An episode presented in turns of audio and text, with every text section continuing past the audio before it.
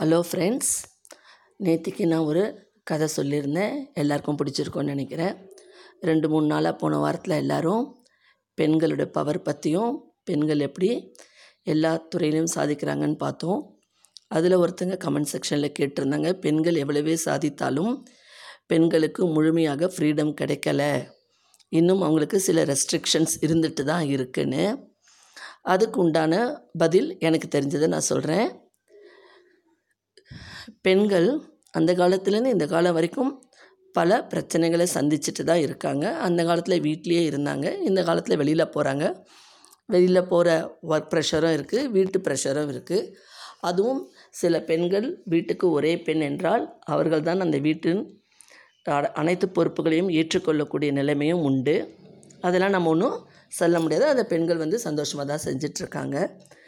இப்போ நீங்கள் இண்டிபெண்ட்டாக இருக்கீங்க, நினச்ச நேரம் போகிறீங்க, வரீங்க, சம்பாதிக்கிறீங்க, உங்களுக்கு தேவையானதெல்லாம் வாங்கிக்கிறீங்க.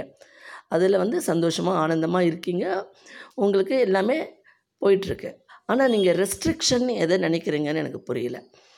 நீங்கள் சப்போஸ் வீட்டை விட்டு ஏதாவது ஃபங்க்ஷன் போகிறீங்க, ஒரு ஊருக்கு போகிறீங்க, ஆஃபீஸ் விஷயமா டூர் மீட்டிங் போகிறீங்கன்னா, உங்கள் வீட்டில் கல்யாணம் ஆகாதவங்களாக இருந்தால் பேரண்ட்ஸு, கல்யாணம் ஆனவங்களாக இருந்தால் ஹஸ்பண்ட், இன்லாஸு, உங்களுக்கு சில ரெஸ்ட்ரிக்ஷன் தருவாங்க. பத்திரமா போயிட்டு வா, பார்த்து போயிட்டு வா, பி கேர்ஃபுல், டேக் கேர், டைமுக்கு சாப்பிடு, கரெக்ட் டைமுக்கு வந்துடுங்க, டிலே பண்ணாதீங்கன்னு. அது அவங்களுடைய கடமை.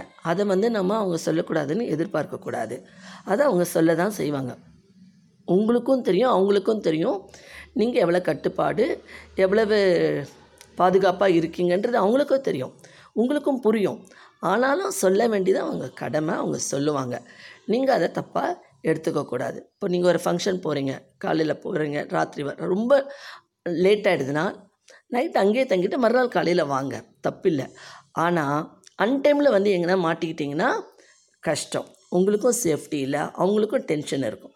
ஒரு ஃபோன் பண்ணியோ ஒரு மெசேஜ் போட்டு, நான் இங்கேயே என் ஃப்ரெண்டு வீட்டில் தங்கிட்டேன், காலையில் எழுந்திரிச்சு வர லேட் ஆகிடுச்சிது. மேக்ஸிமம் அந்த மாதிரி நைட்டு ஸ்டே வேண்டாம், அவாய்ட் பண்ணிடுங்க.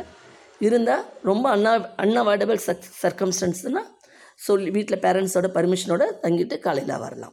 அதை பெருசாக தப்பாக எடுத்துக்காதீங்க. உங்களை உங்கள் பேரண்ட்ஸ் தான் கரெக்ட் பண்ணுவாங்க, இன்ஸ்ட்ரக்ஷன்ஸ் கொடுப்பாங்க, நீங்கள் இப்படி இருக்கணும், அப்படி இருக்கணும். இப்போ நாளைக்கு உங்களுக்கு ஒரு குழந்தை பிறக்கும்போது அந்த குழந்தைங்கள நீங்கள் எப்படி பாதுகாப்பீங்க? குழந்தைய விளையாடாத, ஓடாத, உள்ளவா, பார்த்து உட்காரு, பார்த்து போயிட்டு வா சொல்கிறீங்களே. அதே மாதிரி தான் ஒவ்வொரு பெற்றோர்களுக்கும் எத்தனை வயசு நமக்கு ஆனாலும் நாம் அவங்க கண்ணுக்கு குழந்தைங்களா தான் தெரியும்.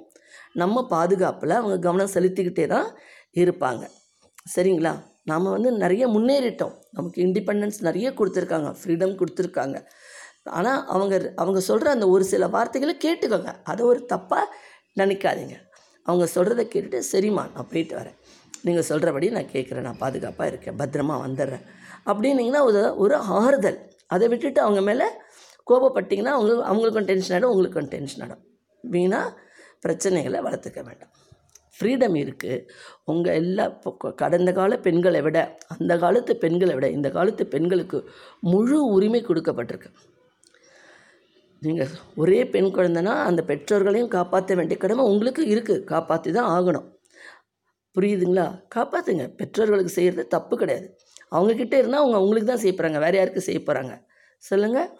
அந்த மாதிரி இண்டிபெண்டன்ஸ் நிறைய கொடுத்துருக்காங்க, ஃப்ரீடம் நிறைய கொடுத்துருக்காங்க. அதை நல்லபடியாக அதை பயன்படுத்திக்கோங்க. அதை மிஸ்யூஸ் பண்ணிக்காதீங்க. நாளைக்கு நீங்களே சொல்லலாம், எங்கள் அம்மா அன்றைக்கி கண்டித்து வளர்த்துருந்தா நான் நல்லா இருந்திருப்பேன்ப்பா, எங்கள் அம்மா எதுவுமே சொல்ல மாட்டாங்க, நான் எங்கே போனாலும் ஒன்றும் சொல்ல மாட்டாங்க, எப்போ வரேன்னு கேட்க மாட்டாங்கன்னா அது உங்களுக்கு ஒரு தப்பான வழிக்கு போக தூண்டுதலாக அமைஞ்சிரும். அதை லேட்டராக நீங்கள் ரியலைஸ் பண்ணுவீங்க, எங்கள் அம்மா நீ கேட்டிருந்தா நான் கரெக்டாக வந்திருப்பேனோ என்னமோ, எனக்கு ஒரு நான் இப்படி தப்பாகவே எல்லா முடிவும் எடுத்திருக்க மாட்டேன் அப்படின்னு நினைப்பீங்க. அதனால தான் ஒரு ஒரு ஒரு மதர், ஒரு ஃபாதர் உங்களுக்கு ஒரு பாதுகாப்பாக ஒரு கார்டியனாக இருக்காங்க. ஸோ உங்களோட சுதந்திரத்தை இண்டிபெண்ட்டாக முழுமையாக அனுபவிங்க. அதில் எந்த ரெஸ்ட்ரிக்ஷனும் யாரும் தரமாட்டாங்க. ஆனால் சேஃபாக இருங்க, பாதுகாப்பாக இருங்க.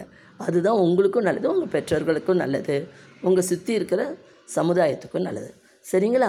இன்றைய எபிசோட் பிடித்திருந்தால் ஷேர் பண்ணுங்கள், லைக் பண்ணுங்கள், கமெண்ட் பண்ணுங்கள். மீண்டும் நாளை சந்திப்போம்.